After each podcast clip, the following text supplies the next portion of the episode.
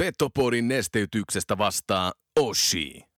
Olipa kerran herra Aihio, joka matkasi Kilpisjärveltä Utsjoelle hei.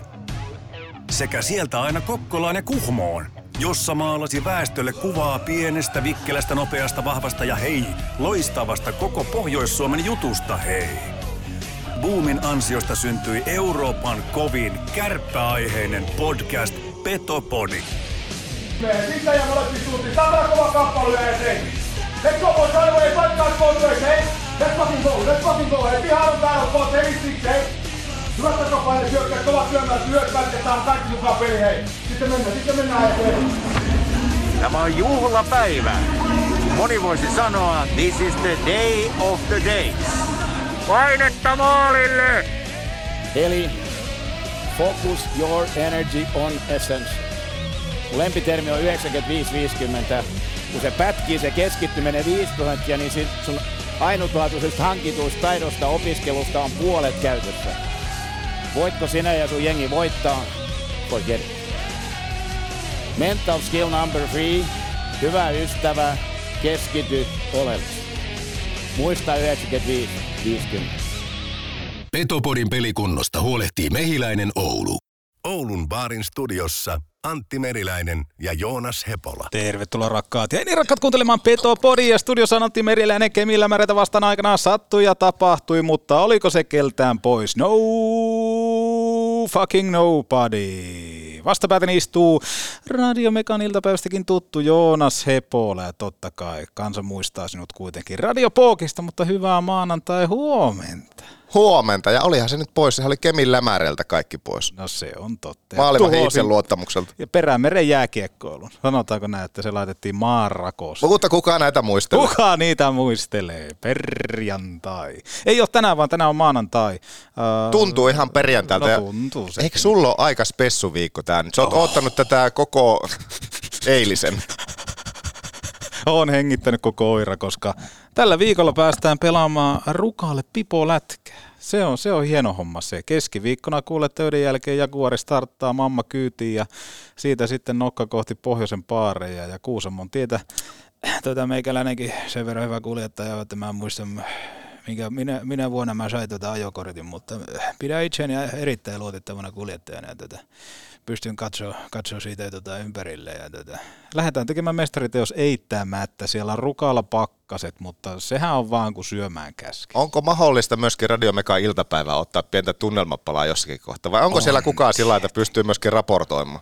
En tiedä, kuka pystyy raportoimaan, mutta varmaan jossain kohtaa voisi olla, että onnistuu. Niin jos kilautat, niin eiköhän me puhelimeen vasta. Hienoa, vaikka kesken peli. Vaikka kesken peli. Se on hieno tapahtuma.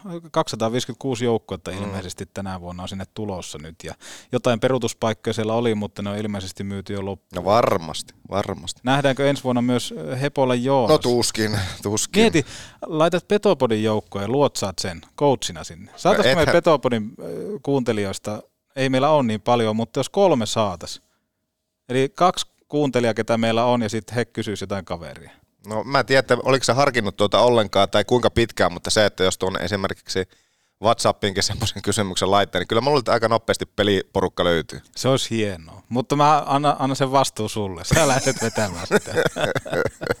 Okei. Joo, No mie- mietitään hetki aikaa, mutta jos joku innostuu, niin voihan alustavasti voi aina kysyä. Alustavasti voi aina kysyä, laittakaa ihmeessä, ihmeessä tota kommenttia, jos kiinnostaa. Ja ottakaa muutenkin sosiaalisen median tilit seurantaa. Muun muassa Petopodi löytyy tuolta Instagramin puolelta ja löytyy se Xstä ja Facebookista vissiin vieläkin. Onko Facebook vielä olemassa? Taitaa olla. On meillä tili siellä, mutta onko Facebook mennyt vähän jo silloin? Se voi olla. Mutta tämä on näitä, mennäänkö asiaan? Mennään Tuli asiaan. tuossa jo viestiä, että olisiko mennä asiaan. Mennään asiaan, mutta mennään asiaan äh, kotivaran kärkkärin tarjoamalla kärkiaiheella. Jahas, mikäs on tämän päivän ja viikon kärkiaihe? Kärkiaihe on tismalle ja täysin äh, uusi ohjelmaosio, jossa siis tarkoitus on polkasta viikko käyntiin jollain polttavalla puheenaiheella tai semmoisella, joka sitten jossain kohtaa herättää ajatuksia. Niitä voi laittaa sitten vaikka somen kautta tai jon- jonkun muun linkin kautta sitten, että hei, tämä olisi hyvä kärkkeriaihe, kärkiaihe tuohon maanantai jaksoon. Niin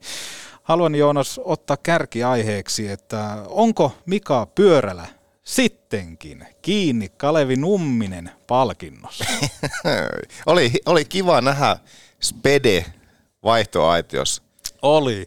Jotenkin, en muista, olenko, olen ollut samoissa jossain syntymäpäivän juhlissa juhlistamassa synttärikalua, jossa myös on ollut Mika pyörällä, mutta aloin miettimään, että olenko nähnyt häntä koskaan puku päällä. Joo, se oli komea puku ja sitten vielä ne viikset, niin jotenkin oli se... se oli törkeä. Se oli vimpan päällä. Kyllä niin kuin, jos, jos tota, jonkunnäköisiä voimapensseleitä pystyisi tuosta jakamaan, niin varmaan menisi sinne suuntaan. Siinä oli jotain semmoista rososuutta joka, jos mietitään vaikka pääkoutsi Ville Mäntymä, geelitukka, aina, aina mintissä, ja sitten jos Toni Sihvonen olisi ollut siinä, niin kuitenkin hänelläkin sliipattu tukka eri tavalla, mutta aina semmoinen hirveän niin tyylikkäitä. Ja sitten Spede tuli siihen niillä rouheilla mursuviiksillä. No, mutta tota... onhan se nyt arvokasta, jos miettii sillä soosia munkin tätä tyyliä, niin aika arvokasta, jos pääkin on nappanahkaa, niin ei se nyt kovin huonosti ole asiat. No silloin. niin, se on, se on just näin. Ja ilmeisesti pyörällä sitten pelutti puolustajia ja Kalevankin mukaan oli mennyt ihan hyvin. Et oliko kerran huudettu jäähyllä olevaan pelaajaan? No silloin se on Mut mun hyvin. mielestä se on, se on vasta koutsaamista se, että siinä kohtaa kun ei istuta vaihtoaitiossa vaan paljon kauempana, niin se pelaaja kuitenkin tietää, että hänellä on merkitystä. Ju, juuri näin. Ja se, että Mika pyörällä, pyörällä oli myös tuumannut, että oli ollut, oliko ollut jopa jännin hetki silloin, tai niin kuin jännit, jännittävintä ikinä se, että kopista kun lähti kohti kenttää, että hän muutaman kerran kopista on lähtenyt kohti kaukaloa, mutta nyt ensimmäistä kertaa niin kuin totesit, niin puku päällä, Joo. niin että oli vähän jännää. Hän on ollut muun muassa vaihto... Onhan hän ollut huoltajana. huoltajana. Kyllä, mutta silloin hänellä ei ollut puku päällä. Se olisi ollut muuten vieläkin törkeämpi, jos hän olisi ollut puku päällä huoltajana, mutta tota, kaikki kunnia Mika Pyörälälle ja mukava kuulla, että häntä, häntä toi koutsaaminen kiinnostaa. Ja sitten onhan toi ihan mukava varmaan liika debyytti tehdä tuossa kohtaa, mutta ää, kuten hän oli Kalevallekin kertonut siitä, että ilmeisesti jotain koulutushommia olisi seuran osalta kannustettu, että hän lähtisi tekemään, niin aikahan näyttää, että minkälainen coachi Mika Spede Pyörälästä ää, kuoriutuu, mutta kyllä olisi ehdottomasti mukava nähdä Mika Pyörälä penkin takana jossain kohtaa, on se mikä, mikä sarja sitten tahansa, mutta mun mielestä siinä pitäisi olla optiona se, että noilla viiksillä. Joo. Koska siinä on vähän semmoista Pentti Matikaisfiilistä ja vielä purkka suuhun, niin avot. Joo. Mutta onko hän kiinni Kalevi Numminen palkinnossa? No kyllä, kyllä, ehdottomasti, ehdottomasti. Nyt on yksi, yksi peli takana päin ja se, miten hän suoriutuu heti, niin eikä me, voiko palkinnon jakaa? Voi. E, Petopodin tietojen mukaan Mika Pyörälä pokkaa tällä kaudella Kalevi Numminen palkinnon. Mutta mennäänkö tässä kohtaa eteenpäin siihen IFK-otteluun? Joo, 07 oli varmasti osalla muistissa vielä, kun Raksila kohti saapui tuohon lauantaiseen iltaan. Joo. Mutta paljon oli tietenkin tapahtunut vettä virannut siinä välissä ja se, että mitä viikolla kerkisi tapahtua maalivahtirintamalla, niin kyllähän se antoi semmoisen hienon sysäyksen sitten tuohon, että Tomi Karhunen, joka oli vielä muutama päivä aikaisemmin IFK-maalivahti. Oliko nyt sitten loppukauden kärppävahti ja vielä sitten avaava pelaava maalivahti tuohon peliin, niin loi hienon jännitteen. Silloin kun oltiin viime viikolla varhain torstai-aamuna tekemässä jaksoa täällä ja, ja saatiin tietoa, kaivettiin tietoa siitä ulos, että Tomi Karhusen varusteet ovat edelleen kärppien pukukopissa, niin pystyttiin vähän aistimaan siitä, että okei, että Karhu täällä tulee jatkamaan. No onhan se sillä selkeä niin kuin looginen ketju siitä, että jos kampeet on jo täällä, niin, niin. To- todennäköisesti hän täällä pelaa. Juuri näin. Mutta se, mikä tässä on mielenkiintoista, kun aletaan laskemaan 1 plus 1 plus 1, koska kolmesta maalivahdista on kyse, niin Niklas Kokkohan istuu katsomossa ottelun ajan ja tästä ollaan ehkä pikkusen myöskin huolissaan, että mitä käy Niklas Kokolle. Toki täytyy ymmärtää periaatteet. Niklas Westerholm on kokonaisuudessaan kärppien sopimuspelaaja. Niklas Kokkohan on lainapelaaja, koska hän on tullut Seattle Krakenin sopimuksen alaisuudessa Oulun kärppiin, mutta se, että mitä mahtaa miettiä tällä hetkellä Niklas Kokko ja mitä mahtaa miettiä sitten Seattle Kraken, Kyllä. niin se on mielenkiintoista, koska mua henkilökohtaisesti harmittaa ihan rotaan lailla. Jos rottaa pystyy harmittamaan, niin mua harmittaa rotaan lailla se, että Niklas Kokko joutuisi etsimään pelipaikan jostain muualta kuin Oulun kärpistä, koska mietitään se suoritustaso, millä Niklas Kokko on pelannut. Eihän huono poika ollut. Ei joo, ei joo, että se, ne, ne vastuut, mitä on tullut, niin kyllä hän on keskimäärin suorittanut äärimmäisen hyvin. Ja, ja se, että hänen otteita on ollut todella ilo seurata sillä, ja se, että se syyskausi kärppien maalivahti osalta, siinä ei ollut mitään hätää. Sehän oikeastaan oli se, mikä kärppiä kanto syys, lokaa, marraskuulle. No, okei, joulukuu oli sitten, että Westerholmilla ja no kokollakin ja koko, oikeastaan koko joukkueella, niin maalivahdit, maalivahdit ei hekään ihan semmoista niin parasta suoritusta saanut. Sehän nyt on fakta. Kyllä. Mutta sitten se, että mitä tuossa aikaisemmissa jaksoissa oli tähän nimenomaan maalivahtirulettiin puhe, niin on se niin, on se niin sillä karu business is business ja kiekko on kiekkoa, mutta se, että mitä sanoin muutamien vuosien takaa, se, että nämä just edustustehtävät U20, se, että niin kuin Niklas Kokko, niin kuin esimerkiksi Nick Malik muutamia vuosia aikaisemmin, Malik oli noussut jo KK ykkösmaalivahdiksi. Hän päätti, että hän teki todella erikoisen ratkaisun silloin, että hän ei lähtenyt Tsekin U20 kisoihin. Sielläkin olisi ollut ykkösmaalivahtin pesti, mutta hän päätti, että hänen työpaikka on täällä. Hän jää tekemään sitä arjen työtä tänne liikakaukaloihin. Kokko samalla lailla oli, oli jo ottanut asemaansa liikapelaajana, kärpissä liikapelaajana. Hienot hyvät niin kuin, kokemukset sieltä Saipasta viime kaudella, jossa hän pääsi jo haistelemaan sitä edustusta niin kuin liika, liika niin kuin arkea siellä ja nyt sitten pääsi tekemään sen debyytin myöskin kärppäpaidassa. Ja millä otteella hän oli sen tehnyt niissä matseissa sillä määrällä, mitä matseja tuohon alkukauteen sai, niin nyt sitten kun tulee takaisin, niin tilanne on se karuin mahdollinen, ja mahdollisesti. Kun, ja kun sanoit on silloin tämän Malik-keissi, niin mä en jotenkin siinä kohtaa vielä pitänyt sitä kovin mahdollisena uhkana, mutta olin väärässä ja Joonas Hepolla, sulle merkataan tästä henkisiä voimasarvia siitä, että olet ollut oikeassa ja vähän aistinut ehkä tilannetta, että mitä jos tilanne kääntyy näin ehkä siinä on nimenomaan tämä sun maalivahtikokemus tai joku muu, mikä sitten taustottaa vähän alleviivaa juttu. Niin, tai se oli vaan semmoista niin kuin ajatelmaa siinä kohtaa, että kun mun mielestä se oli niin erikoinen, se jäi mieleen silloin se Malikin ratkaisu silloin muutamia vuosia sitten, niin tässä tultiin käytännössä katsoen osittain samanlaiseen tilanteeseen nyt Oulussa. Joo, ja sehän on aika, jos puhutaan siitä tasaisuudesta, mikä maalivahtirintamalla on, niin Westerholm torjuntaprosentti 90,97, Karhunen torjuntaprosentti 90,96 ja Niklas Kokko 90,64. Montako peliä Kokolla nyt yhteensä onko? Kokolla on pelattuja otteluita 10, ää, Karhusella on 6 ja Westerholmilla 27. Päästettyjen maalien keskiarvoa, kun katsotaan, niin äh, Westerholm 2,23, Karhunen 2,68 ja Kokko 2,36.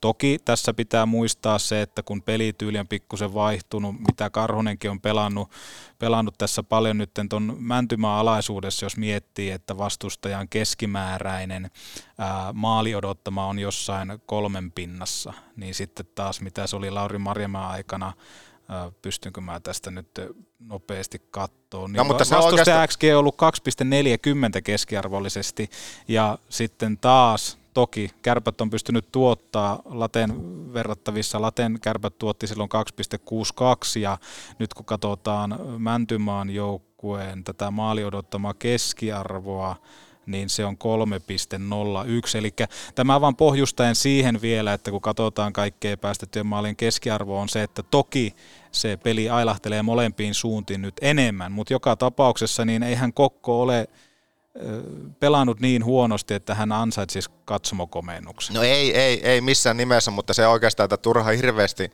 vertailla pelkkää niin kuin tilastofaktaa, mitä on. Kyllä. Se, että mitä Minkälaisia otteita Karhusella on nyt näissä viimeisten viikkojen aikana nähty? Onhan siellä mennyt paljon maaleja myöskin omiin, mutta hän on joka kerta antanut joukkueelle mahdollisuuden voittaa. Ja se, mikä siinä hämmentävintä olikin, että hän niin pitkän pelitavun jälkeen tuntuu, että niin sitä taukoa ei olisi ollut ollenkaan. Ja hän on tavallaan niin kuin rauhoittanut ja vakauttanut sitä niin kuin kaikkinensa viisikonkin pelaamista. Olipa, menipä sinne nyt sitten kaksi, kolme tai neljä maalia, niin se, että se niin kuin pelin taso ja se, miten Karhunen pystyy siellä suorittamaan, on pystynyt lähes tai aika lailla kaikkina iltoina suorittamaan, niin on ollut todella niin kuin semmoista vakaata hyvää tasoa. Eihän niille maaleille, mitä, mitä nyt esimerkiksi viime viikollakin iskettiin, niin eihän keskimäärin niille mahtanut mitään. Ei, ei, ja kyllähän siinä kokemus puhuu aika paljon, ja nimenomaan miten sanoit, että miten toi Karhunen, Karhusen otteet vaikuttaa siihen koko viisikon pelaamiseen ja tuo tiettyä rauhaa, niin kyllä se on palvelut aika paljon tätä tota kärppien pelaamista. Ja sittenhän tässä on myöskin muutamia semmoisia mielenkiintoisia pointteja, että jos miettii vaikka Niklas Westerholmia, niin hänellähän ei ole kovin hyvä suhde sinällään vaikka osaan kärppäkannatteista tai poromafiasta. Näin olen käsittänyt, että siellä ilmeisesti kytee joku vanha historia sitten jossain määrin. Mihin se liittyy tai mihin se...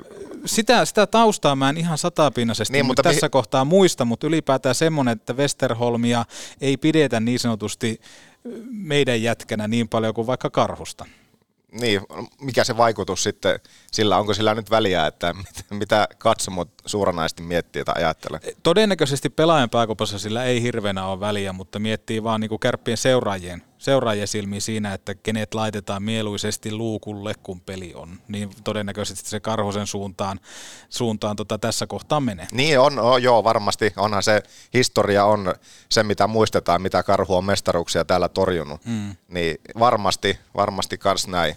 Ehdottomasti. Pitäisikö meidän nyt hypätä sinne IFK-otteluun? Otetaan ihan pieni tauko tähän ja sitten mennään. Kärpät, IFK. Nämä jätkät potkii ovet sisään ilman erillistä kutsukorttia. Mihin sattui tällä kertaa? Jalkaan, käteen vai leukaan? Kylmää päälle ja mehiläisen tapaturmaklinikalle. Päivystämme myös iltaisin ja viikonloppuisin. Mehiläinen. Paras aloitus päivälle on Oulun baarin aamiainen. Noutopöytä aamiaisherkkuja notkollaan joka aamu. Ihan sua varten.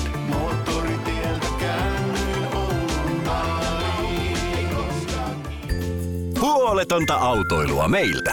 Yksityis- ja yritysliisingit. Autolle.com Raksilassa pelattiin kärpät vastaan IFK ja alustetaan uudelleen vähän puheenvuoroja siitä, että kaikillahan oli mielessä, että miten se nyt viimeksi täällä kävi. Mutta minkälainen ottelu Joonas Hepola sun mielestä nähtiin tuossa tota, lauantailla? Täytyy sanoa, että tällä kertaa olin klubin puolelta. Oho, olitko märällä?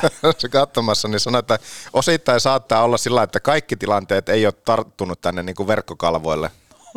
Olitko kännissä? En, en suoranaisesti kännissä, mutta se, että sä tiedät, että välttämättä niin, niin kuin erä alkaa, niin sitä ei välttämättä olla suoraan katsomossa silloin. Niin kaikki tilanteet ei ole jäänyt verkkokalvoilla, mutta se, mikä se tunne nimenomaan niistä kahdesta ensimmäisestä erästä jäi, niin jotenkin tuntuu, että peli ei oikein startannut missään kohti, mm. joka sillä sateeli ehkä paljon myöskin sitten IFK-laari, että heillä oli rankempi viikko takana ja he oli ollut kiertueella ja, ja ajatusmalli ehkä itsellä oli se, että toivottavasti kärpät polkee heti alussa jalat alta IFKlta ja sillä ottaa voiton kotiin, niin se sateeli aika lailla sitten IFK-laari, että ei kärpät semmoista ryminä alkua siihen otteluun saanut, ja sitten tuntuu, että näinkö tämän vaan nyt sitten etenee, että kärpätkä IFK pelaa tarkasti hyvää niin kuin, omaa peliä ja kärpätkä ei oikein sitten saa semmoista isoa vaihetta kuitenkaan tuossa pelissä silmää.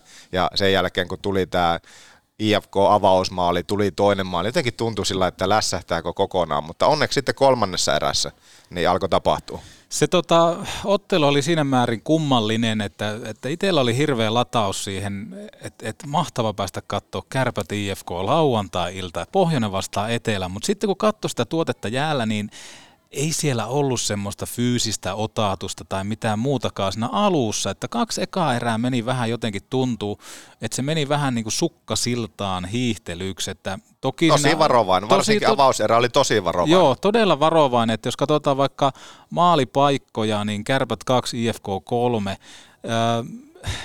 Siinä oli alussa Kärpiltä jotain valmennuksen pelutusta, että Hyrryn kenttä pelasi muun muassa Koivistosta vastaan. Kärpät sai ylivoimaa, ei tainnut tulla laukauksen laukausta maalille. Puhutaan sitä valmiustasosta ja kaikesta muustakin.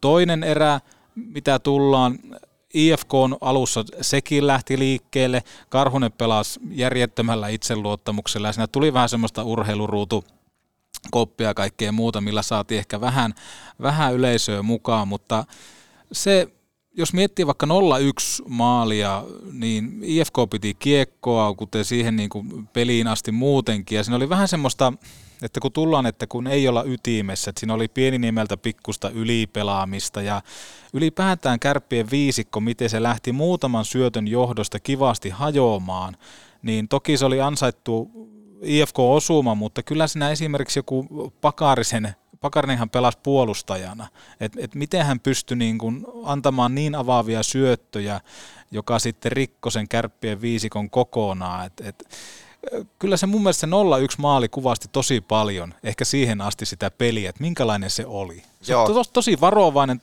pienillä siirroilla yhtäkkiä koko pakka hajalle ja IFK johto peli alla, jos mennään jo, että minkälaisilla ko- koostumuksilla ja ketjuilla kärpät peliin lähti, niin tietenkin siellä oli se mielenkiintoinen, että no Spedestä oli puhetta, että hän oli, no ei ollut kokoonpano nostettu, mutta oli, oli siellä niin valmentajan penkin takana nostettu Toni, Sihvosen, Toni Sihvosta sinne tuuraamaan, mutta Arttu Alasiuruan nostaminen kokoonpanoon ja se, että sieltä nyt sitten puuttu Noel Gunler kokonaan kärppien kokoonpanosta. Huomasiko kukaan loppupelissä, että Gunler puuttu ö, kokoonpanosta. Niin, se... Muuta kuin siinä alussa, että okei, Noel ei pelaa tänään, mutta huomasiko kukaan kentällä, että hän puuttuu? Jos mietitään vaikka alasiuruan otteita, hän pystyi tuomaan tiettyä energiaa, pystyi luomaan jopa paikkoja. Että siinä oli Paasollekin taisi olla se yksi paikka, mikä tuossa toisessa erässä tuli. Paaso pääsi tinttaan, mutta hänen toki vahvuus ei ole toi laukominen, se meni jonnekin metikön puolelle se kuti. Mutta ylipäätään se energia ja se, että kuinka pelataan logolle niin se mun mielestä välittyy alasiurosta sinne niin kuin Lehtoparvelle ja sieltä Kilpisjärvelle asti, että siinä oli jotain semmoista, mikä ehkä oli yks, yhtenä avainasemana, että loppupelissä se alkoi jossain kohtaa sitten kääntyä kärpille, kun lähdettiin sinne kolmanteen erään. Eli nimenomaan semmoinen alasiuruan, siellä oli myöskin Korpimäen tämmöistä niin kuin pyyteetöntä energiaa, joka piti kärpät vähän niin kuin arjessa, vaikka pelattiinkin viikonloppuna. Joo, siellä niin itse asiassa otteluisännän tiloissa oli just tuosta puhetta, että Ai siellä, ei, siellä, siellä ei tuota niin hävetty logoa varsinkaan alasjouruan kohdalta, että siellä pelattiin nimenomaan lokolle. Joo, tota, ja paljon kertoo ylipäätään siitä, että kun se ei oikeastaan vastannut oletettua, eli lauantai pohjoinen etelä, niin mieti Koivunen kahteen ensimmäiseen erään nollalaukausta. Oho, okei, okay. no sitä tilastoa en tiedä. Se, se oli hyvin hämmentävää, kun noita yksilötasolla nosti, ja muutenkin, että sekat kaksi erää, että okei, kärpät oli pikkusen telineessä, että mä olisin ehkä kaivannut siihen valmennukselta siinä kohtaa jotain ehkä vähän niin kuin radikaalimpaa ää, kokoonpanojen muutoksia, että esimerkiksi toiseen erään asti niin Banamanivit ja oma peli 4-7 tappiolla, Tiivo, Tiivolan kentällinen 3-7 omat vaihtonsa, ja jossain kohtaa myöskin Kepun vaihto otti useamman vaihdon takkiinsa. Että ainoa kentällinen, joka oli toisen erän jälkeen plussalla, oli totta kai Kärppien Hyryn kentällinen, joka voitti siihen mennessä omat vaihtonsa 7-5.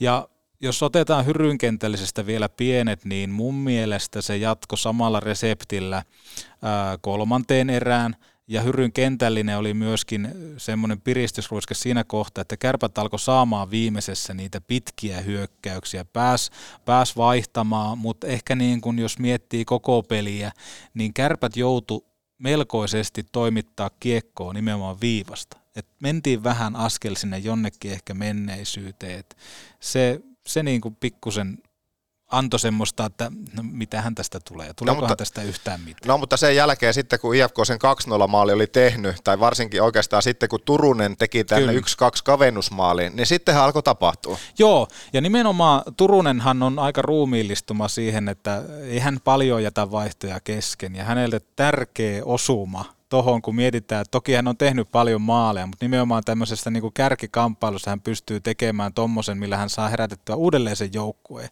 Niin taas kerran, mistä se lähti? Viiva toimituksesta, mutta sitten Turunen taistelee viimeiseen asti, tekee maali, hammassuojat se tuttu tuuletus jälleen kerran, ja siitä se oikeastaan sitten niin kuin konkreettisesti lähti. Ja 2-2 maalissa ää, Ville Koivunen pääsi laukomaan ensimmäistä kertaa koko ottelussa. Se meni ohi, mutta tota, aika, aika hieno maali siitä tuli, kun Ateella oli kaikki maailman aika ja paikka päästä lataamaan. Ja se oli semmoinen klassinen, että yleisö jopa odotti, että siitä tulee maali. Porukka veti vähän henkeä sisään, sieltä räpsähti. Se, ja se oli täydellinen laukaus. Se oli täydellinen laukaus. Olikohan jopa Ateen elämänsä laukaus? No en tiedä, mutta aika monta maalia Atte on tällä kaudella jo tehnyt. Että tuntuu vähän sillä lailla, että jo, jos tuossa viime kaudella oli sillä että jos jossakin kohtaa sillä vähän semmoinen nimi, jota nyt ei suoranaisesti maalitilastoihin aina odottanut, niin räppäsi sen häkin. Se oli viime kaudella enemmänkin Marko Anttila, joka tuntui, että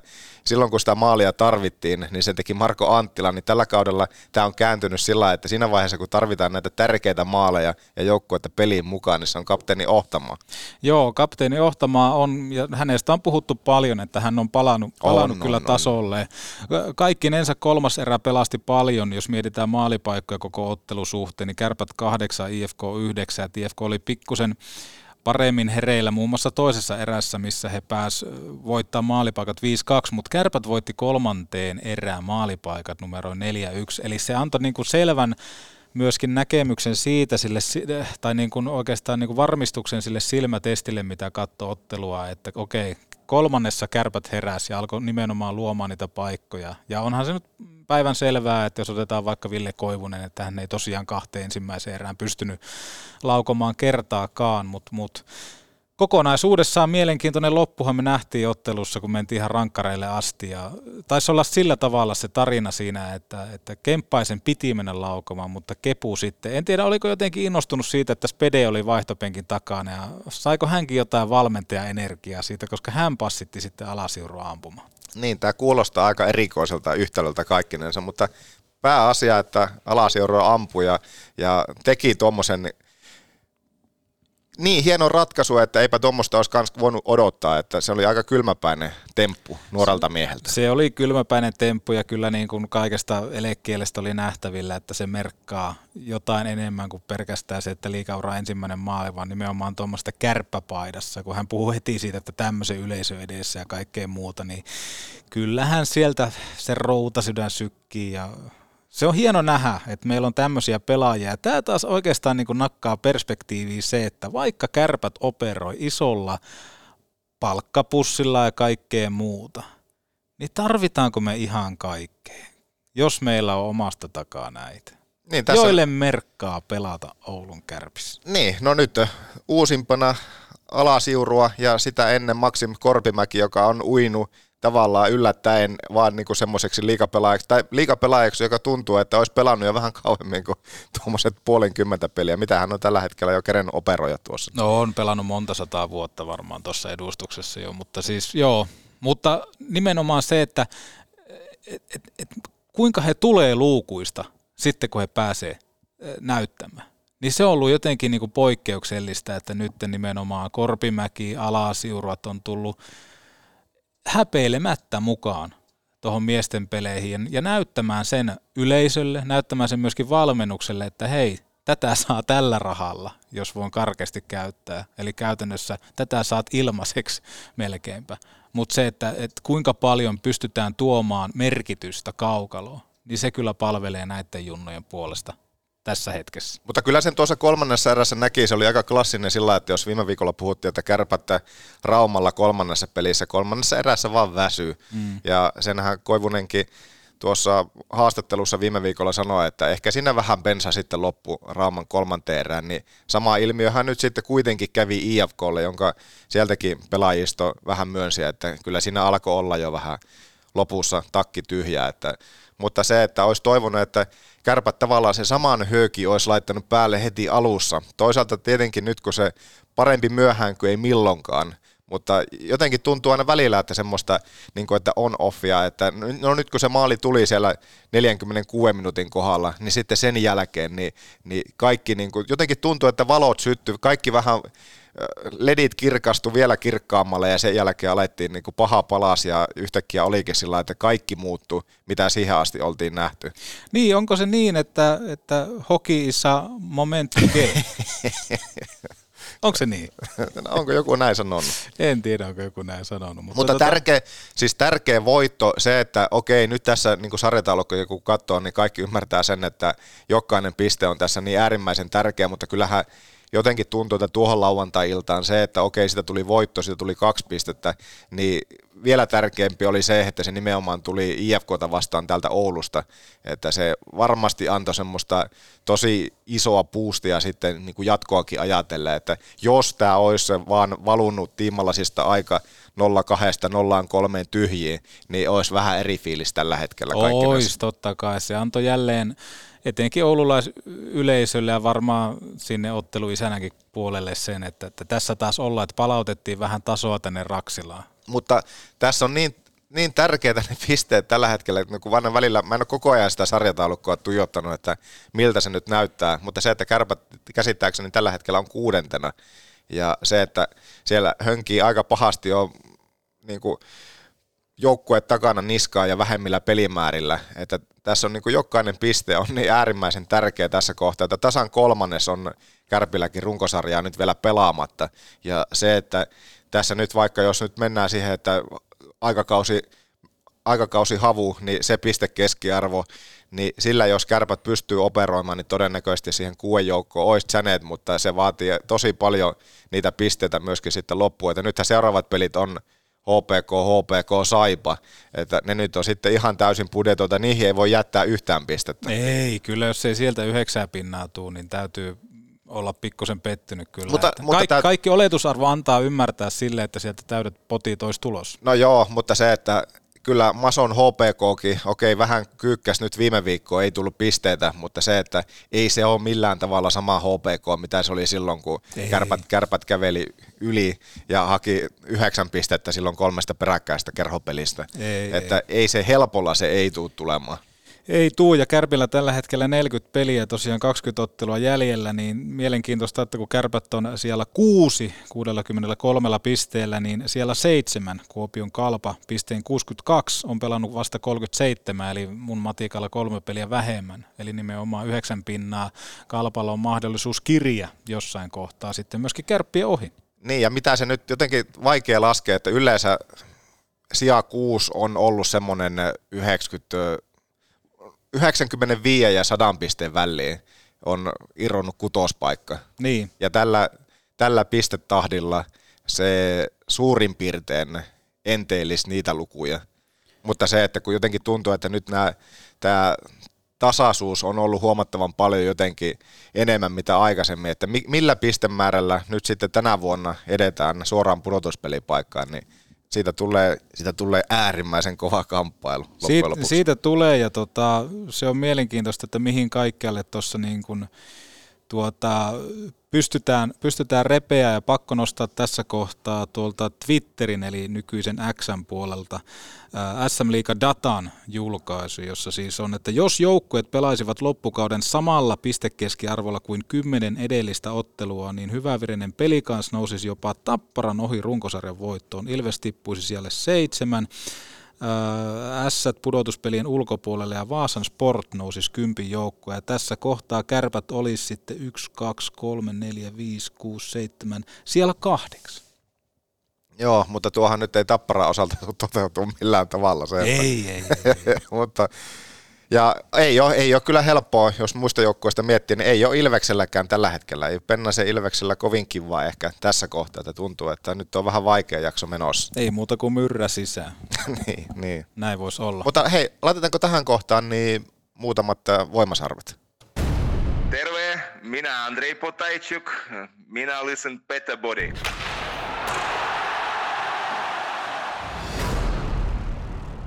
Tämä kohtaa kaupallisia tiedotteita ensimmäisenä Poppankki Pohjanmaa, jonka löydät Oulun rotuarilta Toriportin toisesta kerroksesta tai helposti verkosta poppankkipohjanmaa.fi. Miksi et liittyisi Suomen parhaan pankin ja tyytyväisimpien asiakkaiden joukkoon? Kerron teille heti salaisuuden. Monesti pankkimaailmassa ihmiset operoi titteliteleillä, mutta Poppankki Pohjanmaassa yksityisasiakkaat luottaa veistoksen, joka kantaa nimeä Mäen Timo. Jos haluat, että homma menee maalin tyylillä, valintasi on Mäen Timo. Ei kikkailua, vaan palvelua ihmiselle. Katso yhteystiedot jaksokuvauksesta tai poppankkipohjanmaa.fi. Moottoriunelma todeksi tarvikekeskus Oyn kautta. Ota pieni hetki moottoriterapia ja kuvittele itsesi vaikkapa Polariksen moottorikelkan päälle. Nyökkää upean lumiselle maisemalle ja ota askel kohti kelkkailua katsomalla läpi tarvikekeskuksen rahoitustarjous. Jopa 30 päivää korotonta maksuaikaa, ei käsirahaa, ei vakuuksia, ei takaajia, jopa 20 000 euroon asti. Ota linkki haltuun jaksokuvauksesta. Noteeraa pohoja, hyvä ihminen. Ja käännä katseesi neloselle alkavaan diilikauteen, nimittäin perheyritys Putaan pulla on mukana diilin toisessa jaksossa, jossa selvitetään, kuinka hyvin kilpailijat noteeraa sen pohojan. Jakso on jo katsottavissa Ruutu Plus-palvelun kautta. Lue lisää jaksokuvauksesta. Kohde kuin kohde yritykset tai yksityisasiakkaat, maalämpökaivot ja vesikaivot kaiken kokoisiin kohteisiin Oulun porakaivoilta ympäri Suomen. Pyydä tarjous oulunporakaivot.fi.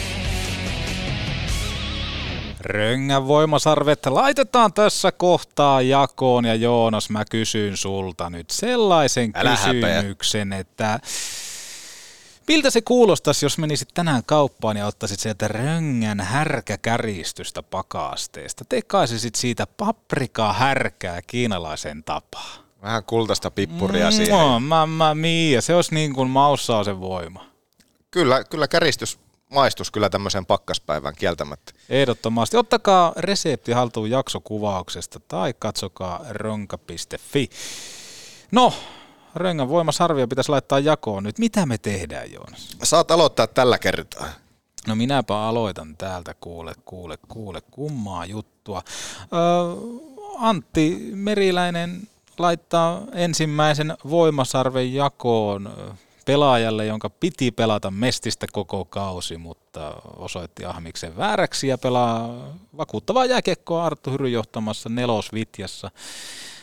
Aleksi Antti Roiko, vaikka hän ei nyt tehopisteellä tuossa IFK-ottelussa mässäilytkään, niin kyllä se kaikki näkymätön työ niin sanotusti siellä kentällä paljon palveli. Oli toki maalipaikkaa, ampu pikkusen ohi ehkä siinä ja tota, muutenkin pystyi luomaan tilanteita, mitä niin kuin tykkäsin hänen pelaamisesta jotenkin. En tiedä, mutta pakko antaa yksi voimasarvi Aleksi Antti Roikolle. Montakohan, onhan Aleksi Antti Roikolla nyt on jo sarvia joitakin kasassa tältä. Onko, onko sulla sitä tilastoa missään siinä lähellä? No odotapa, minäpä kaivan täältä. Puhuppa sillä aikaa. No niin se... laitetaan yksi voimasarvi sitten täältäkin, Röngan voimasarvia lähtee jakoon ja samaan kenttään menee ja ei voi sulkea.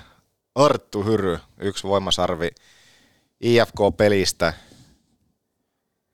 On se vaan sillä tavalla, että kyllä, kyllä Hyryä on hieno ja mahtava seurata ja se, että jos nyt miettii esimerkiksi tuon Kärpät IFK-pelin ehkä kovin haaste siinä aloitusympyrässä, mitä, mitä tämä sarja voi ta, niin tarjota, niin on nimenomaan IFKta vastaan, että miettii minkäla- minkälaisia senttereitä IFKlla on tarjota tuohon aloitusympyrään, niin Arttu Hyry kairas 66 pinnaa aloituksesta myöskin ja... viime lauantaina, että ei, en mä tiedä löytyykö hänelle semmoista oikein haastajaa sillä, että tuntuu, että se on tyyppi kuin tyyppi loppujen lopuksi saisi kohta laittaa, niin Hyry aika isolla prosentilla kairaa aloitukset itselle. 66 prosenttisesti lauantaina. Hyi olkoon, hyi olkoon. Mutta tota, tämän voimasarven johdosta Arttu Hyry nousee paalupaikalle. Hänellä on nyt 26 voimassa. Oh, oh, okei. Okay. Oli julmasti tehty Joonas sille Niklas Kokola 25 kasassa ja Aleksi Antti Roikolle kiitos kysymästä tällä hetkellä nyt tätä, tämän pisteen jälkeen 12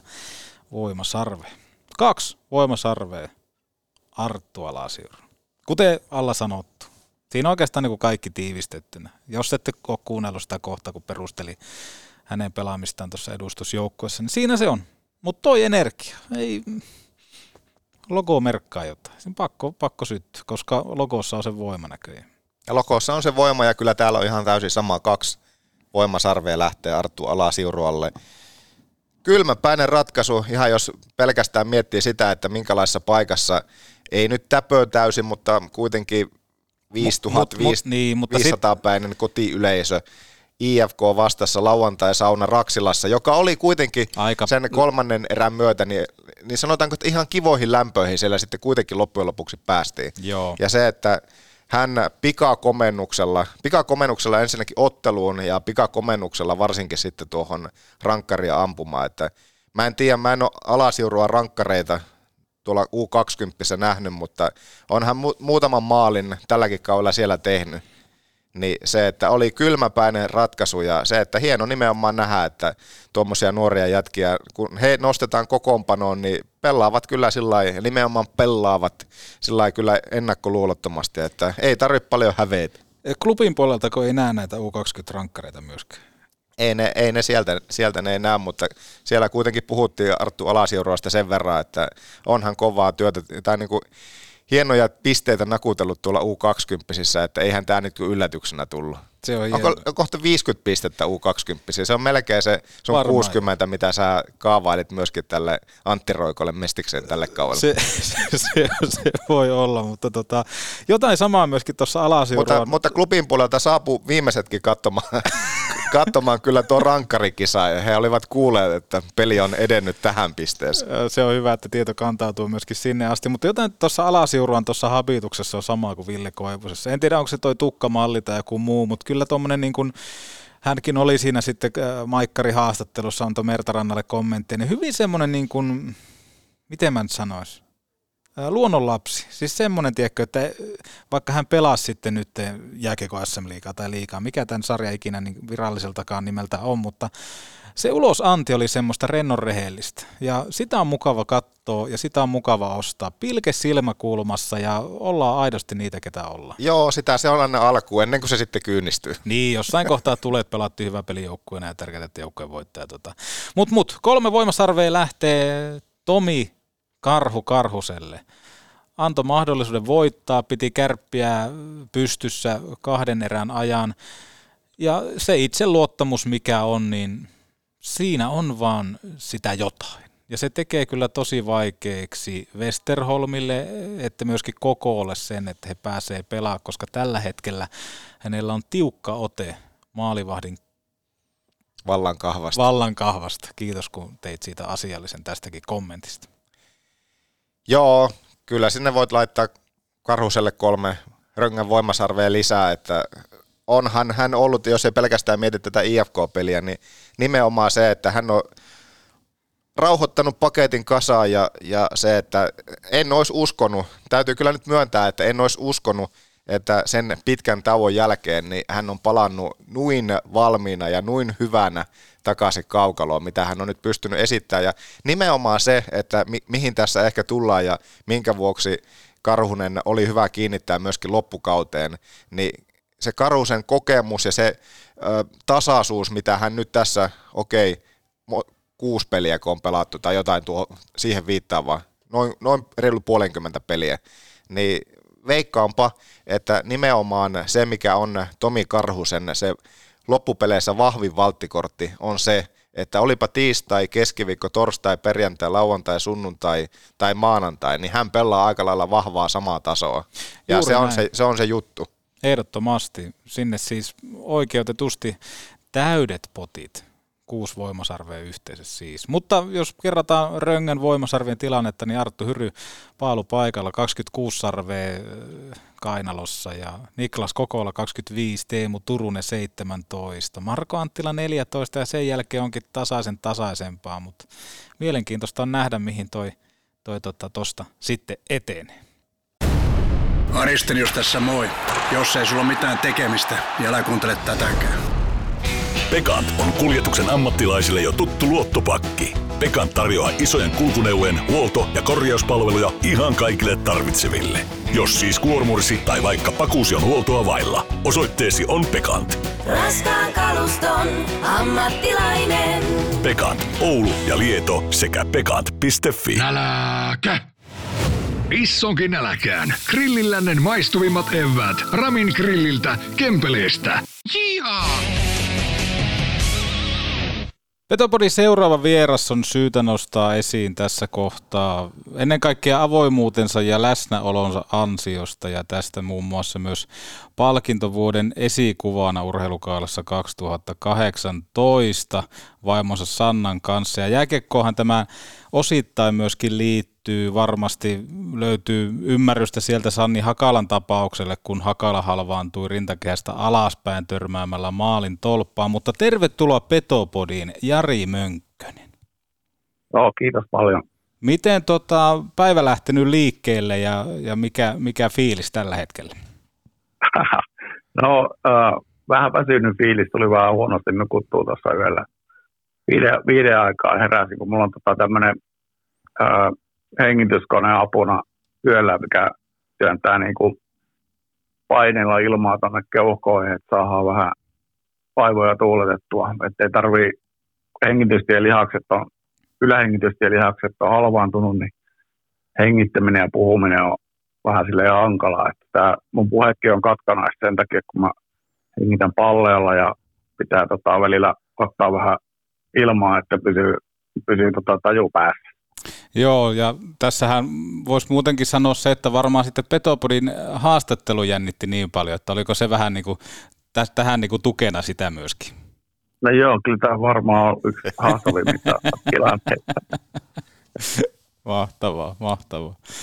Ei, ihan mahtavaa Jari, että saatiin sut tähän haastelun kanssa mukaan pitkä ura myöskin tietenkin urheilun parilta ja parista ja nimenomaan sieltä telinen voimistelu Reki EM-mitali 98 vuodelta toki on kaikkien mielessä ja 30 Suomen mestaruutta kanssa silloin urheiluuralla aikanaan. Se oli melkoista, voi sanoa, että osaltaan niin uran uurtavaa myöskin tuo sun tekeminen silloin, kun puhutaan tuosta 90-luvusta, mitä silloin telinen voimistelussa teit. No joo, me, meitä oli ihan no, hyvä tiimi siellä, että Jyväskylässä meillä oli niin mukava ja kova treeniporukka, että kannustettiin toisia tosi paljon menemään eteenpäin ja yritettiin koko ajan olla toisia parempia. Sitten kyllähän sitä tuommoisella pikkupaikkakunnalla kuin Jyväskylä, niin siellä on treenimatkat on niin lyhkäiset, että siellä fillarilla pääsi joka paikkaan ja sitten vielä palveli peruskuntoakin siinä. Että esimerkiksi Helsingissä niin täällä joudutaan liikkua autolla paikasta toiseen ja, ja tota, se tavallaan niin kuin tuki sitä harjoittelua se pikku, pikkupaikka kunta siellä. Että, että ehkä se selittää osaltaan sitä, että, että sitten tuli menestystä koko tiimille siellä. Petopodissa on monesti semmoisia uratarinoita, että lähdetään vähän niin kuin jalkapallon kautta ehkä jääkiekkoon tai jotain muuta siihen suuntaan. On siellä myöskin yleisurheilu mukana. Jussi Jokinen on tästä hyvä esimerkki, että hänellä on aika paljon yleisurheilutaustaa siellä ja sulla löytyy yleisurheilutaustaa myöskin. Niin miten yleisurheilu valikoitui sulle lajiksi? Miksi siitä tuli semmoinen juttu, mitä vähän niin kuin ensinnä lähdettiin työstämään? No se mun yleisurheiluura nyt oli aika lyhyt, että tota, pappa, pappa halusi viedä mut painiin siellä hipposhallilla ja, ja tota, me käytiin katsoa judoa ja, ja tota, sit, sitten tota, mä en sitten uskaltanut sinne lähteä mukaan ja tota, kaveri oli yleisurheilussa mukana. Mä menin sitten hänen kanssaan, kanssaan sinne treeneihin ja sitten tota, mä en tiedä mistä tämä tuli tämä idea, että, että meikäläiset tulee kestävyysjuoksija. ja tota, siinä ei ollut tietoa omasta kropasta kyllä vielä siinä vaiheessa, mutta tota, mä muistan, mä kävin kerran kilpailuissa ja tota, se oli tämmöinen maastojuoksukilpailu, että mä muistan, miten pitkä se oli, että oliko se kolme vai viisi kilometriä, mutta mä voitin sen sata metriä siinä. mutta tota, taisin tulla viimeiseksi sitten. Joo, mutta kyllähän se yleisurheilu on, on kyllä, se on myös niin kuin pohjana älyttömän hyvä niin kuin kaikille lajeille, että niin kuin myös telinen voimistelu. Että, tota, että kyllä mä tykkään, tykkäsin, tykkäsin sillä juokennella. Mistä se tavallaan lähti, että urheilu, niin kuin just nyt yleisurheilu, telinen voimistelu ja monet muutkin lajit, niin, niin että urheilu oli pienestä pitäen sillä niin kuin lähellä sydäntä. Mistä se tuli?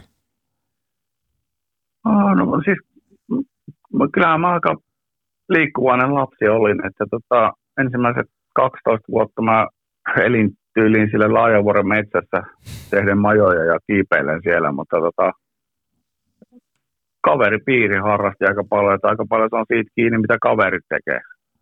Että jos, jos on kaveriporukka, missä hengaillaan ostareilla, niin mm. se, tota, se, on, se on vähän huonompi homma sitten. Se on, mulla oli tuuria ja oli kavereita ja niiden mukana sitten päästiin eteenpäin tekemään kaikkea kivaa. Toi kuulostaa mahtavalle toi nimenomaan, että metsä on ollut aina, aina läsnä tuossa nuoruudessa ja sitä kautta myöskin erilaiset kiipeilyt ja kaikki muut. Jos miettii vaikka yleisurheilua tai telinevoimistelua ja kaikkea muuta, niin miten sä kuvailisit sitä, että, että kuinka paljon se auttaa lapsia nimenomaan löytämään vähän liikunnan riemua, koska tuntuu, että se antaa aika paljon vapauksia. Mä otan vaikka verrokin jääkiekkoa, että kun jääkiekossa on se kaukalo, jossa tehdään tietty määrä juttuja ja välillä tuntuu, että jäätä on tosi paljon käyttämättä harjoituksissa, kun seistään vaan jonossa, niin onko telinevoimistelulla tai yleisurheilulla tosi paljon myöskin semmoista voimaa siinä, että pystytään kaikki nuoret valjastaa samaan aikaan tekemään jotain, koska tuntuu, että sitten jos aletaan maksamaan eri erilaisia vuoromaksuja ja kaikkea muuta, niin sitten taas äh, telinen voimistelussa ja yleisurheilussa tämä on ehkä vähän niin kuin luovempaa, että annetaan porukan liikkua, että tehkää te tota ja tota, että välttämättä jonossa ei tarvitse seistä. No joo, no se niin kuin, jos miettii kaukaloa tai sitten voimistelusalia, niin voimistelusalissahan on niin kuin alueita, missä voidaan tehdä niin kuin paljon erilaisia juttuja, trampoliinia, sitten on permantoa ja sitten on volttimonttua ja sitten tulee nämä kaikki telineet lisäksi, että siellä pystyy niin kuin tavallaan jakaa porukkaa vähän useampaan pisteeseen. Et jos mietitään kaukaloa, niin no voin sielläkin pisteitä tehdä, mutta se on tota, luistelu vie aika paljon tilaa siellä. Ja tota, kyllä mä, niin kuin, mä oon sitä mieltä, että jumppa ja yleisurheilu, se on tavallaan niin kuin vähän silleen niin kuin vapaampaa siinä, siinä ympäristössä, että olisiko se sitten, luulen, että se on niin kuin, oikein hyväksi sille urheilijalle, että on niin kuin tilaa tehdä monia erilaisia pisteitä. Ja se varmaan myöskin on semmoinen osittain, että siellä aika hyvin pysyy myöskin paikat kunnossa, voisi kuvitella, että siinä ei tule semmoisia niin sanottuja repiiviä liikkeitä tai jotain muuta, että pystytään ehkä pitämään myöskin urheilijat enemmän siinä fyysisessä kunnossa sitten, kun mahdollisesti seuraavia kisoja taas tulee? No sanotaanko näin, että tämä nykyaikainen treenikulttuuri, miten tota, tämän hetken huippuvoimistelijat harjoittelee Suomessa, niin kyllä se aika paljon erosi siitä, että mitä me tehtiin esimerkiksi. Et, ja totta kai se on yksilöstä kiinni, että, tota, että jos on niin kuin, mä olin semmoinen, että vaikka oli paikat kipeänä, niin silti tyhmänä hakkas päätä seinään. Ja sitten nämä vammautumiset, niin siihen tulee vammautumiskierrettä ja että tavallaan, että valmentaja pitää olla aika hereillä siinä ja vähän niin kuin olla sitten valmiina jarruttele kaveria, että jos lähtee liian kovaa, liian kovaa tekemään, eikä tavallaan sitten myöskin nämä lihashuolto ja kaikki muu oheisharjoittelu siinä sivussa, niin siinä on niin kuin valmentajilla mieletön vastuu. Ja tota, kyllä niin kuin nykyään, niin kuin, jos, jos itsekin olisin osannut ja ymmärtänyt harjoitella niin kuin nykyisin treenata, niin voi väittää, että olisi varmaan useampi leikkaus jäänyt väliin. Minkälaisia konkreettisia eroja sinne nimenomaan tulee sitten? Että toki tieto on kasvanut ja kaikkea muuta, mutta mitä muuta näkisit, että on tuotu siihen niin kuin lisäksi? No siis Suomessahan on valmennus aika hyvällä tasolla tällä hetkellä ja varmaan niin kuin ulkomailta kaverit käy paljon leireillä ulkomailla ja saa sitä kautta niin kuin paljon uutta tietoa harjoittelusta ja tuommoisesta. Ja, mutta niin kuin, jos tässä nyt niin kuin palataan vaikka muuhun, niin mä olin kyllä ennen harjoitellut kauhean järkevästi, että liian paljon tuli treenitunteja ja sitten liian vähän palautumista ja sitten sitä palauttavaa harjoittelua liian vähän. Tuo oikeastaan monesti nyt näissä meidän Petopodin haastelussakin toistunut nimenomaan tuommoinen niin kuin harjoittelukulttuuri ja nimenomaan niin kuin ehkä pointtina just nostona, että sen oman kropan kuuntelu, niin, niin sitä ei tietenkin kun ajatukset on, että, että menestyä täytyy ja paljon pitäisi tehdä töitä ja tunteja, niin nimenomaan on satsattu paljon siihen niin kuin tuntimäärään kuin se, että oltaisiin kuunneltu sitä omaa kroppaa. Joo, se on niin kuin valmentajan niin kuin osuus korostuu just siinä, että hänen pitäisi tuntea omat valmennettua. Että joku saattaa olla semmoinen, että pitää potkia takapuolelle ja toista taas pitää niin kuin hillitä, että ei tee liikaa. Ja tossakin tulee mieleen sitten taas, kun ehkä otan taas verrokkia jääkiekkomaailmasta ja ehkä jalkapallomaailmastakin, että mitä tullaan kaikkeen harjoitteluun ja kaikkeen muuta. Nostit tuossa, että, että valmentajilla on iso vastuu siinä, että miten tuntee omat valmennettavat, mutta sitten taas tulee mieleen, en ole ikinä ollut tämmöisissä niin telinevoimistelupiireissä tai en ole nähnyt sitä, mitä siellä tapahtuu harjoitusolosuhteissa, mutta ainakin jääkiekossa ja jalkapallossa aika monesti sitä, että vanhemmat tietää kaikesta kaiken ja ohjeistaa ja kaikkea muuta, mutta sitten monesti ne vanhemmat sitten jättää ehkä opettajille ja valmentajille ne työt, kun siellä lapsi soittaa vaikka pianoa, että sinne ei tulla sanomaan sanomaan, miten sitä pianoa soitetaan. Niin miten telinevoimistelussa ja tuolla, niin ootko kokenut paljon semmoista, että vanhemmat tietää paremmin kuin valmentaja? Saatko kiittää tästä ajatuksesta? Joo, kyllä mä tiedän tämän. Mulla on omat lapsetkin on tota, pelannut jalkapalloa ja siellä on näitä besservissereitä reunat täynnä ja se on itse asiassa aika karmet kuultavaa, kun vanhemmat kiroilee ja huutaa siellä sivulla. Et, et semmoinen kyllä pitäisi ehdottomasti saada pois urheilusta. Kuinka paljon ja näitä, tota, niin sano vaan. Niin näistä, tota, ähm, siis monelle salille voimistelussa, niin siellä on sääntönä, että ei sinne saa vanhempia tulla, joka voi olla hyvä ja huono asia, mutta tota, tavallaan sitten siinä vanhempien pitää luottaa va- niin valmentajien ja ohjaajia, että, että siellä sitten ohjataan niin kuin oikealla tavalla ja ei nämä vaan vanhemmat niin kuin voimistelussa hirveästi pääse vaikuttaa siihen, että, että tota, paitsi siinä tilanteessa tietenkin, että jos oma lapsi kokee vääryyttä, niin sitten siinä noustaan parikadeille. Jos mennään tuohon Jari sun uraan silloin 90-luvulla ja, ja 2000-luvun puolella, niin mitä sä koet, että mikä susta teki niin, niin kovan luokan urheilijan ja menestyjän, mitä tuossa noita tilastojakin alkuun luettelin, kun mitä se ura oli. Mitkä ne oli ne tekijät? Mitkä teki susta rekillä niin hyvän ja telinen voimustelussa niin kovan tekijän kuin olit? Ah, tota, mm, no ehkä, ehkä osaltaan se, se tietenkin, että tota, et treenimäärät oli aika, aika kovia. Et to, toistojen kauttahan ne tulee ne liikkeet sitten joutuu, että omistelussa on liikkeitä. Esimerkiksi joku uusi liike, niin saattaa kestää niin kuin kymmenenkin vuotta, että sen saa niin kuin hallintaa. Et siinä pitää niin kuin omistautua lajille. Ja just tämä, mitä alussa mainitsin, että paikkakunta, se helpottaa tosi paljon siinä, että miten nopeasti pääsee salille, koska sitten koulumatkat ja läksyt ja tuommoiset, niin ne työ myös niin kuin osaltaan kuormaa sinne niin tota, pikkupaikkakunnalla se on huomattavasti helpompaa, kun tämmöistä ei tarvitse tuntia istua bussissa ja tehdä läksyjä siellä. Ja sen jälkeen sitten salille, niin on se, hän ymmärrä, miten lapset jaksaa semmoista niin kuin Helsingissä. Mutta kyllä mä sanoisin, että harjoitusmäärät ja tota, sitten kyllä mä voin ehkä sanoa, että aika periksi antamaton on ollut, että, että mä en luovuttanut ennen kuin, ennen kuin liikkeet meni.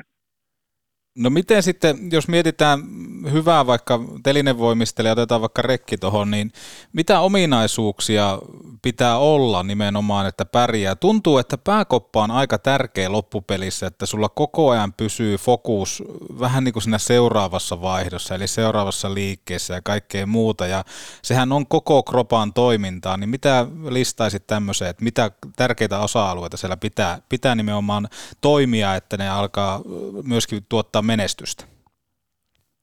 No, uh, mun mielestä rytmitaju on tietysti aika oleellinen siinä, että jokaisella liikkeellä on oma rytmi. Ja sitten näitä valtavien toistojen kautta sitten, sitten nämä liikkeet onnistuu. Ja sitten siinä on tota, se, mikä mulle itselle oli vähän hankala, oli se, että, että niin kuin niitä trekkitankoja on eri, eri niin kuin jäykkyyksiä. Ja sitten vielä osasattua semmoinen, että jos kansainvälisissä kisoissa kilpaillaan podiumilla, niin se podium on semmoinen vähän joustavampi alue. Ja sitten jos on vielä vähän löysempi rekki, niin sitten tavallaan se rytmi muuttuu ihan erilaiseksi siinä, että kuinka tehdään niitä liikkeitä. Ja sitten pitää tietysti, ainoa mitä tälle voi tehdä on se, että pitää harjoitella erilaisilla telineillä. Ja sitä kautta saada niin kuin sit sitä varmuutta. Ja, mutta kyllä se oli aika jännittävää monesti se, että kun har- harjoitushallissa tehtiin, harjoiteltiin vaikka rekkiä siellä ja siellä on monesti betonilattia, niin silloinhan se, se betonilattia ei jousta ja se, rek, se vaikuttaa rekkitankoon silleen, että se on, se on paljon niin kuin tiukempi. Ja sitten kun siirrytään kisoihin, niin siinä on yksi kokeilu ja sen jälkeen vedät sen sarjan siellä ja sitten kun se rekkitanko onkin semmoinen löysä, niin silloin se on paljon hitaampi. Niin kyllä, kyllä siinä tota, monesti pelotti, että, että hittolainen, että miten tässä nyt käy. Tämä onkin näin löysä tämä rekki, mutta se on just kun 10-15 vuotta on, on treenannut ja kisannut, niin kyllä siihen sitten tottuu myös silloin. Toi on vähän niin kuin pelaisi eri kaukalossa, että olisi vähän hiekotettua kaukaloa. Toki jääkekossakin on vaikka tätä pienempää, isompaa kaukaloa, joo, mutta nimenomaan toi alustahan on aika, aika tommonen, mitä näin niin ulkopuolisena ei ole tullut edes huomattua tai, tai ymmärrettyäkään, että toi vaatii aika paljon nimenomaan sitä toista, että sen kautta se on tullutkin. Joo, kyllä se näin on uraan lopetit silloin reilu kolmikymppisenä, niin minkälaista sinä kohtaa sitten oli? Se oli kuitenkin ollut pitkään, olit elänyt ammattimielessä urheilulle, niin minkälaista se uran lopettaminen silloin 32-vuotiaana oli? Um, no tota, aluksi oli semmoinen, että niin silloin, seura- silloin kun mä lopetin ja mä seuraavana aamuna heräsin, niin paljon lähes sitten sit, niin tajus, että ei helvetti, että mitä mä nyt teen.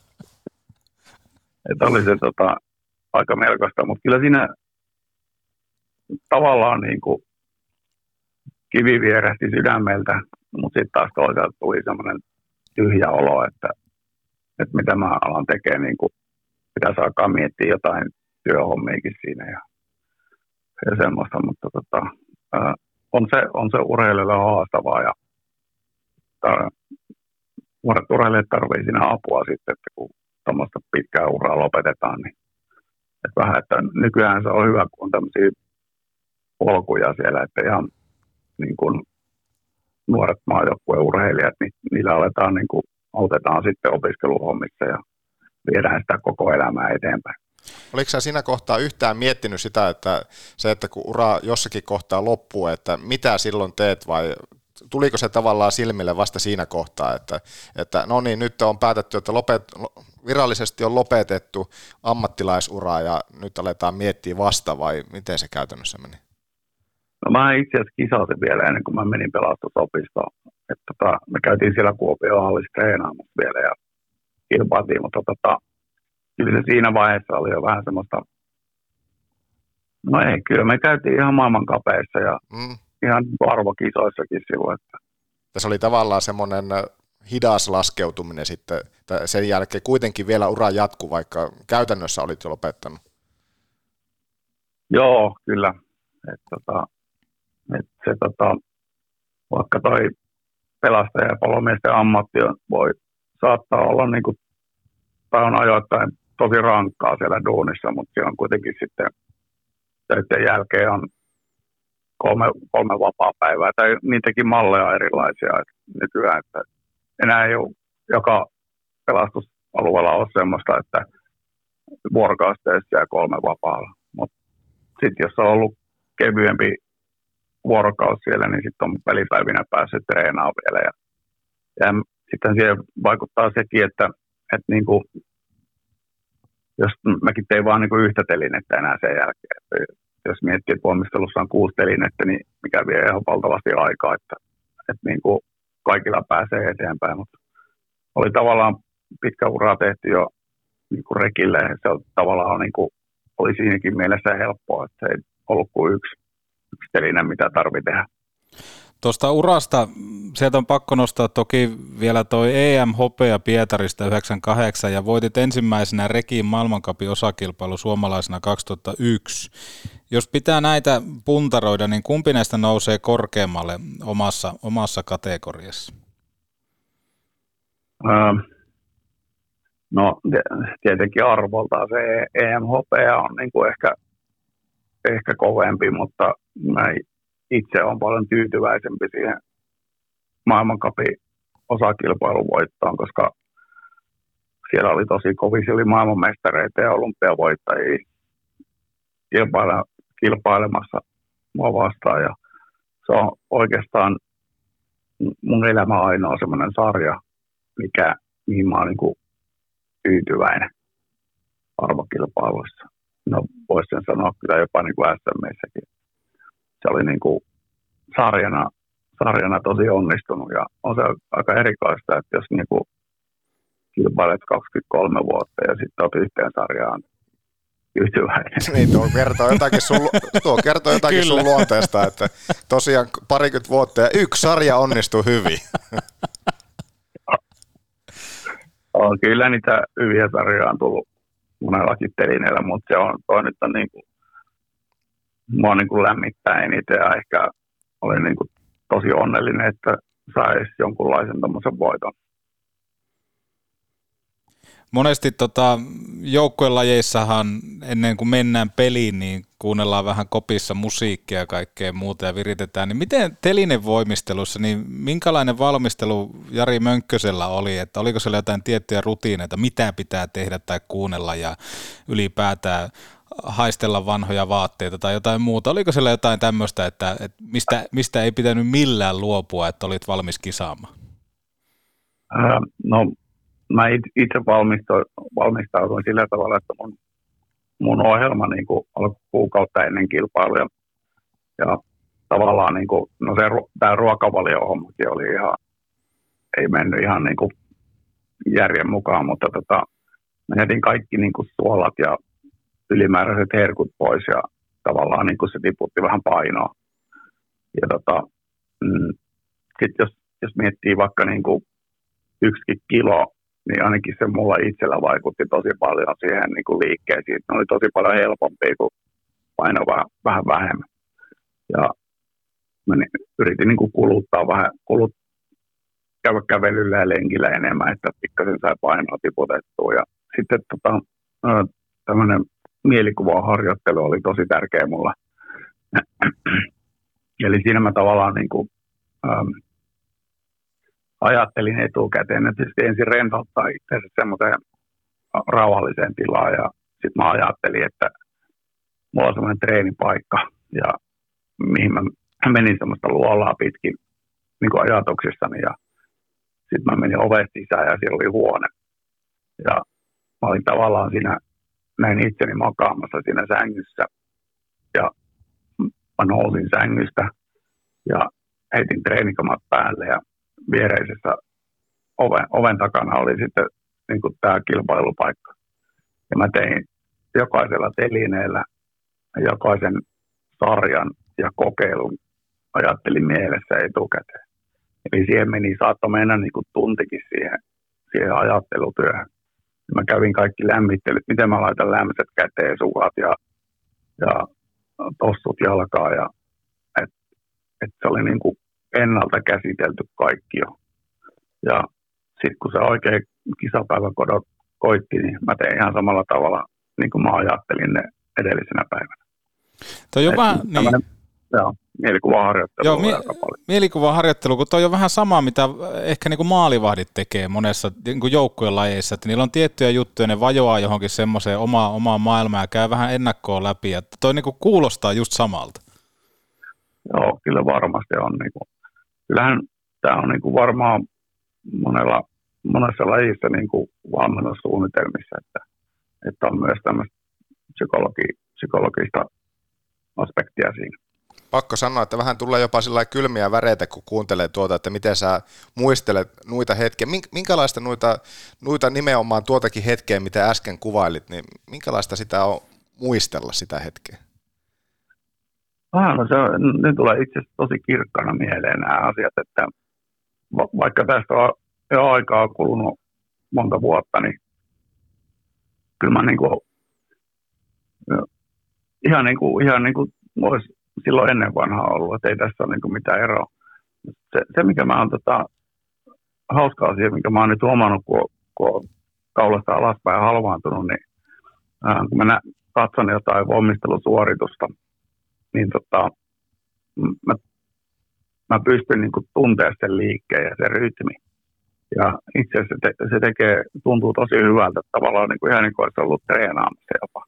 Se on silleen niin kuin kiva katsoa. Ja nyt mä oon siirtänyt sitä myös, niin kuin, kun mä katson fudista tai jotain, niin mä, mä niin kuin mielessäni mä tunnen, miten, miten juoksuaskeleet ja potkaisu tai, tai joku irrotusreikillä menee. Se on, se on aika mielenkiintoinen asia. Ja on hauskaa.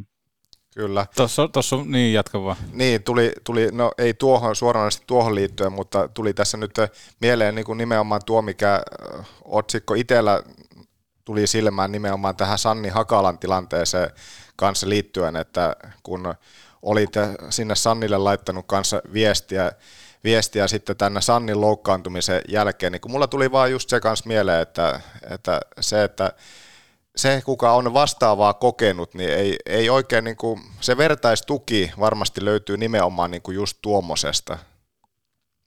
Joo, joo, kyllä se, sitä, kun se on tuore tapaus, niin siinä on niin paljon kaikkea muuta mielessä käsiteltävää, ettei, ettei siinä ole paljon voimia ollut lukea tai kuulla, mitä, mitä muut on sanonut. Että Sanni nyt ei mulle vastannut vielä, mutta tota, et toivon, että jossain vaiheessa, jos voimia tulee lisää, niin että ottaa yhteyttä. Että kyllä mä niin kuin mielelläni autan ja kerron omia, omia tuntemuksia.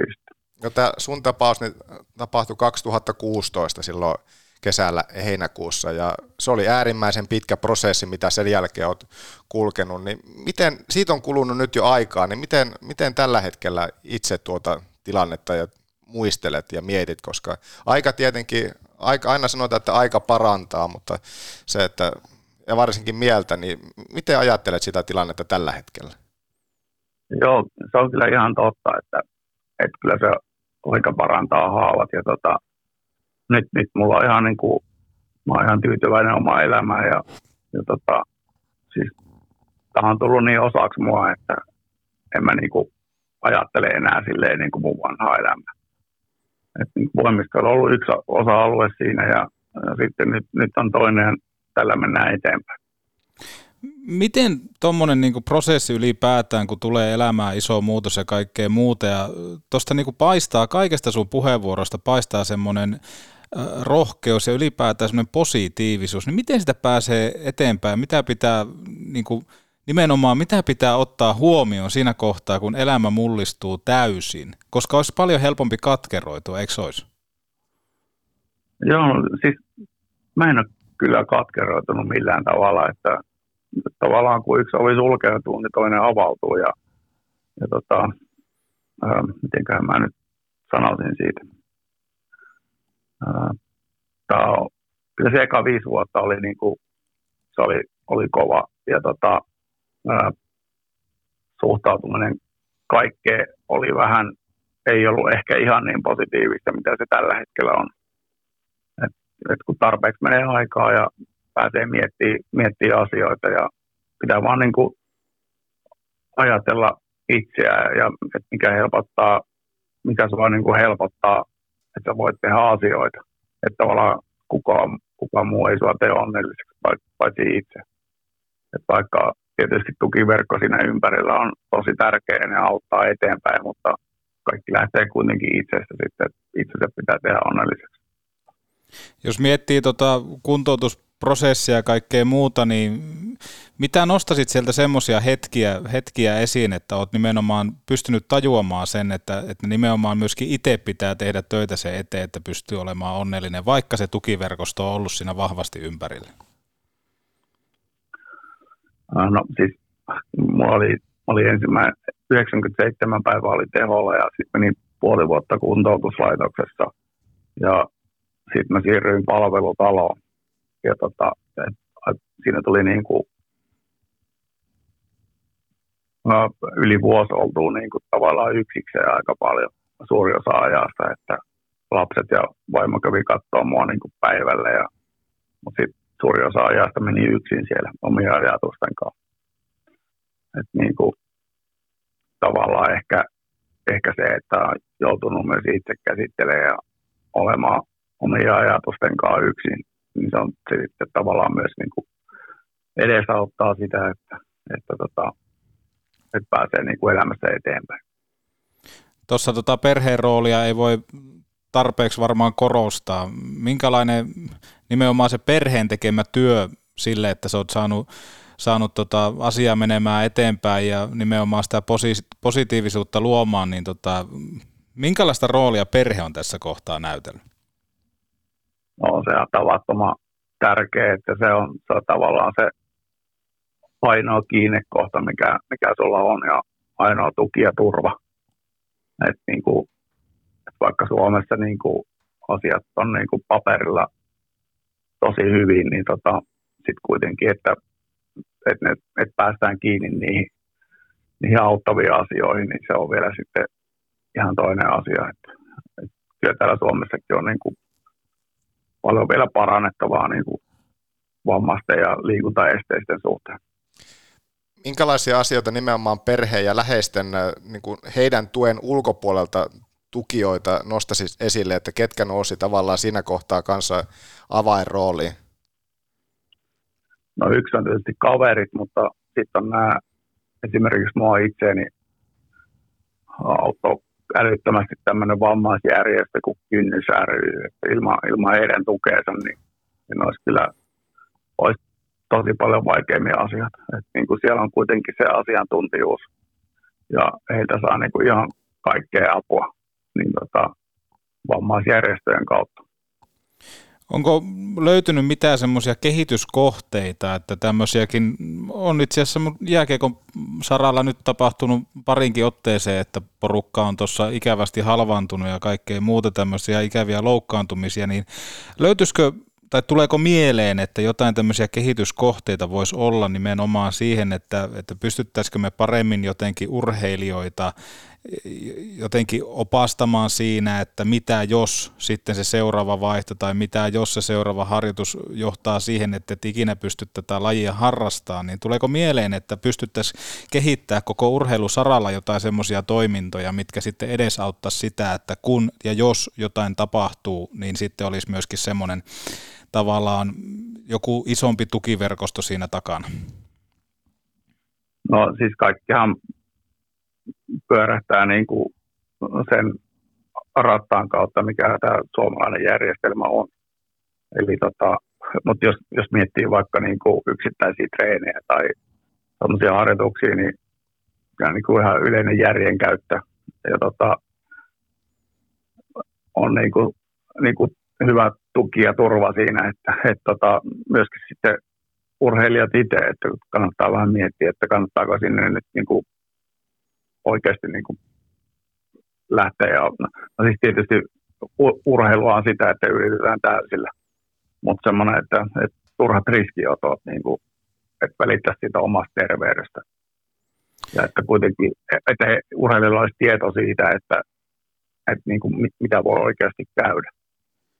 Joo, ja nimenomaan toi, että vede, urheilu on sitä, että vedetään aina täysillä, niin siinä tulee ehkä monesti mielenkin se, että pitäisi aina kuitenkin, vaikka täysillä vedetään, niin järki pitää päässä ja minimoida kaiken, kaikenlaiset riskit, että tulee nyt nopeasti vaikka jääkekosta mieleen paljon puhutun, puhutun äh, tämmöistä niin kuin kaulasuojien käytöstä ja kaikkea muuta, tai kun on olemassa viltosuojarannekkeita, niin aika vähän niitä näkee, vaikka tapaturmia sattuu ympärillä, että, että jotenkin tuntuisi, että pitäisi toki vanhempien, mutta myöskin valmentajien huolehtia siitä, että hei, tällä mun vahtivuorolla, kun tullaan tänne harjoituksiin, niin täällä pitää noudattaa näitä huoneentauluja ja sitten voidaan alkaa reenaamaan ja mennä täysillä, mutta ennen kaikkea se turvallisuus olisi aina se niin kuin prioriteettina ykkönen. Joo, kyllä mä olen ihan täysin samaa mieltä tuossa, että, että, niin kuin, että turhat riskiotot, niin ne on kyllä, se on karmeita, että jos, jos tota, käy tämmöinen vamma niin kuin mulla tai hakolalla, että, että, niin kuin, että itsekin, mitä mä olin 42-vuotias, kun lähdin tekemään sitä kaksosvolttia taaksepäin, niin oliko siinä järkeä? Ehkä ei. Mutta siinäkin Näin- puhuttiin, näin siinäkin puhuttiin semmoisesta tavallaan niin normitoimenpiteestä. Toisaalta monestihan se vahinko just sattuu siinä kaikista normaalimmassa jutussa. Näin nimenomaan juuri, että, että niin kuin helpon näköisissä hommissa voi loukkaantua kyllä tosi vakavasti, että se on ihan totta. Me tuossa Antikassa ennen kuin sulle tänään soitettiin, niin vähän haettiin vauhtia kans tuosta urheilukaalan esikuvapalkinnosta, joka sulle ja Sannalle silloin 2018 jaettiin ja, ja Janin puheenvuoro, mikä siinä oli alla ja nimenomaan se, se kaikki elämän asenne ja tuommoinen, niin edelleenkin, tai kun me sitä katsottiin ja kaikki kun sitä katsoo, niin se, että siinä kyllä aika tunteet nousee koko ajan pintaan, kun miettii, miettii sitä, esimerkiksi sitäkin hetkeä. Minkälainen hetki se oli tuolla urheilukaalassa, kun esikuva tunnustus tuli ja Sannan kanssa siinä lavalla Janin kanssa olitte? No siis se, oli ihan, ihan mieletön tunne, mikä siellä oli, että, että tota, kyllä mä jännitti niin kuin alkuun se tosi paljon, että mietin, että saako, saako mitään niin kuin puhetta aikaiseksi siellä, mutta sitten kun mä en tiedä paljon siellä oli ihmisiä, olisiko ollut jotain 1500-2000 varmaan, mutta kun kaikki nousi pystyyn ja taputti ja, ja tota, niin se oli, oli se, oli se kyllä hieno tunne, että, että niin kuin, se on vähän niin kuin samanlainen tunne kuin että olisi voittanut jotain. Mitä nykyään Jari Mönkkösen arkeen kuuluu? Millä, millä tunnit täytetään? Mitä puuhaillaan?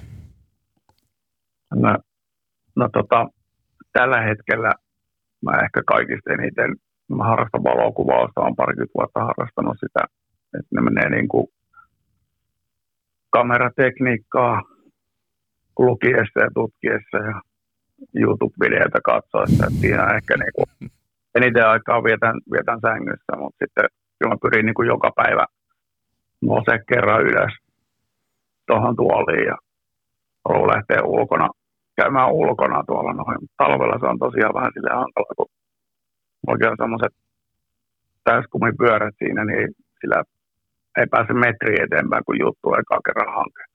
Eilen kävin ulkoiluttaa koiria avustajan kanssa ja mä olin kymmenen kertaa, varmaan kymmenen kertaa jäin lumeen kiinni ja sitten kiskottiin ja työnnettiin, kun oli ohikulkijat tuli aina auttaa siellä, että mulla pitää semmoista lapioa pitää mukana tuolla, ettei jää.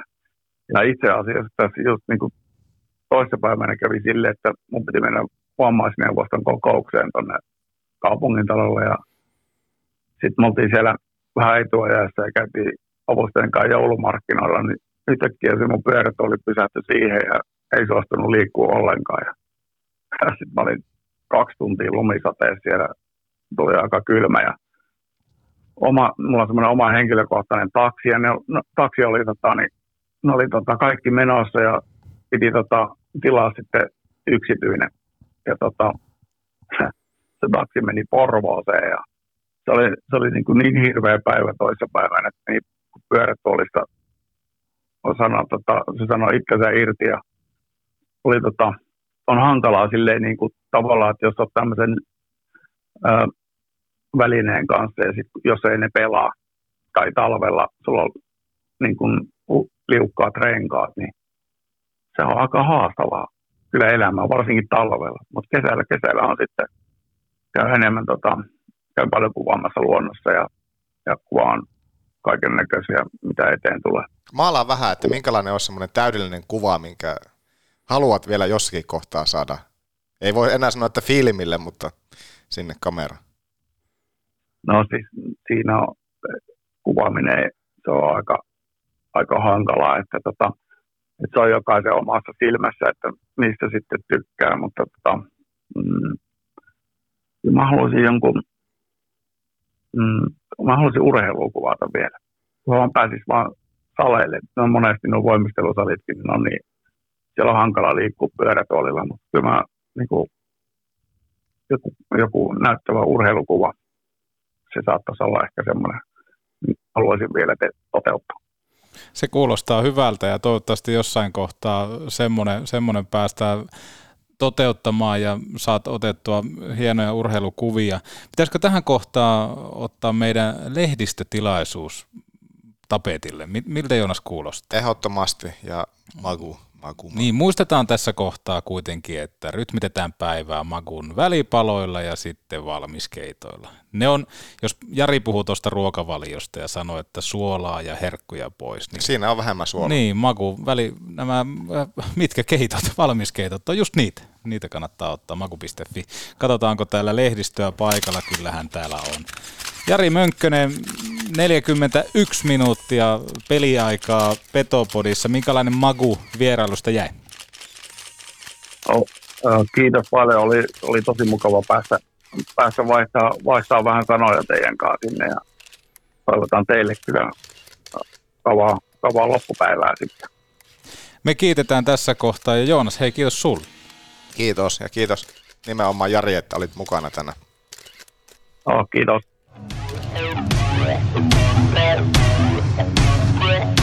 Oh,